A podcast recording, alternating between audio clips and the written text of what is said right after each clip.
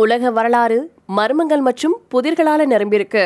சிறந்த வரலாற்று ஆசிரியர்களின் பல்வேறு முயற்சிகள் இருந்த போதிலையும் பல மர்மங்கள் இன்னும் தீர்க்கப்படாம இருந்துட்டு இருக்கு அத பத்தி தெரிஞ்சுக்கிறதுக்கு நீங்க ஆர்வமா இருந்தீங்கன்னா உலகின் தீர்க்கப்படாத மர்மங்கள் பத்தி இந்த பதிவுல நம்ம தெரிஞ்சுக்கலாம். அமெரிக்கா ஏரியா 51 ஒன் நெவோடா மாகாணத்துல இருக்கக்கூடிய இந்த தொலைதூர வசதி நிறைந்த அமெரிக்க விமானப்படை மர்மமான ரகசியங்கள் நிறைந்தது. யூஎஃப்ஓ கட்டுக்கதைகளின்படி இந்த தளம் பூமியில விபத்துக்குள்ளான வேற்றுக்கிரக வாகனத்தின் சேமிப்பு தளமா செயல்படுது அப்படின்னு நம்பப்படுது. அதே நேரத்துல நிலத்தடி ராணுவ வசதிகள் அந்நிய தொழில்நுட்பத்தை பற்றி ஆராய்ச்சி செய்யுது அப்படின்னு நம்பப்படுது. அங்க என்ன இருக்கு என்ன நடக்குது அப்படிங்கிறது இன்னும் தீர்க்கப்படாத மர்மமாவே இருந்துட்டு இருக்கு கிரீஸ் அண்டி கைதிரா பொறிமுறை கணினி சாதன முறை. கிரேக்க விஞ்ஞானிகள் இந்த பண்டைய கணினி போன்ற சாதனத்தை கிமு நூத்தி ஐம்பது முதல் நூறு வரைக்கும் பயன்படுத்தியிருக்கலாம் அப்படின்னு நம்பப்படுது. இது கிரேக்க தீவான அண்டி கைதீராவின் கடற்கரையில ரெண்டாயிரம் ஆண்டுகள் பழமையான கப்பலின் இடிபாடுகள்ல கண்டுபிடிக்கப்பட்டிருக்கு. ஆயிரத்தி தொள்ளாயிரத்தி ஐம்பத்தி ஒன்பதுல பிரின்ஸ்டன் பல்கலைக்கழகத்தைச் சேர்ந்த அறிவியல் வரலாற்றாசிரியர் Derek J de Solla Price அப்படிங்கிறவரு இந்த சாதனம் கிரகணங்கள் மற்றும் வானியல் நிலைகளை கூட கணிக்க பயன்படுத்தப்பட்டிருக்கலாம் அப்படின்னு கண்டுபிடிச்சிருக்காரு.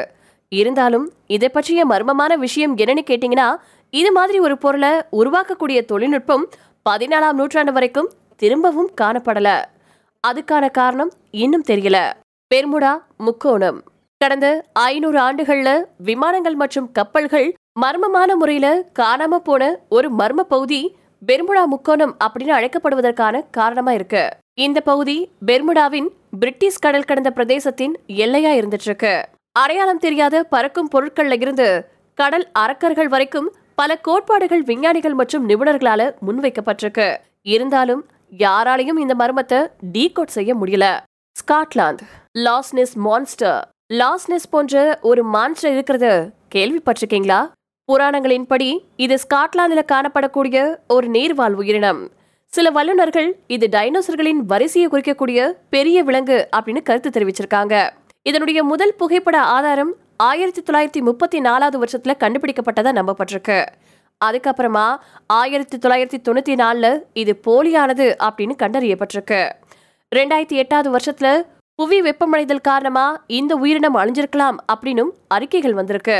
இத்தாலி டுரின் கவசம் இது ஒரு மனிதனின் உருவத்தை தாங்கிய கைத்தறி துணி. இது நாசிரியத்துல அடக்கம் செய்யப்பட்ட இயேசுவின் கவசம் அப்படின்னு நம்பப்படுது.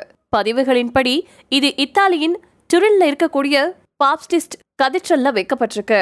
இதுல கவனிக்க வேண்டிய சுவாரஸ்யமான விஷயம் என்னன்னு கேட்டீங்கன்னா பல வருஷமா பல விஞ்ஞானிகள் துணிய ஆய்வு செஞ்சு டிஎன்ஏ ஆய்வுகள் உட்பட பல சோதனைகளை மேற்கொண்டிருக்காங்க. ஜூலை ரெண்டாயிரத்தி பதினெட்டாவது வருஷத்துல வெளியிடப்பட்ட ஒரு ஆய்வின்படி இரத்த கரையின் வடிவங்கள் நம்ப தகாததா தோன்றியதால கவசம் போலியானது அப்படின்னு சொன்னாங்க.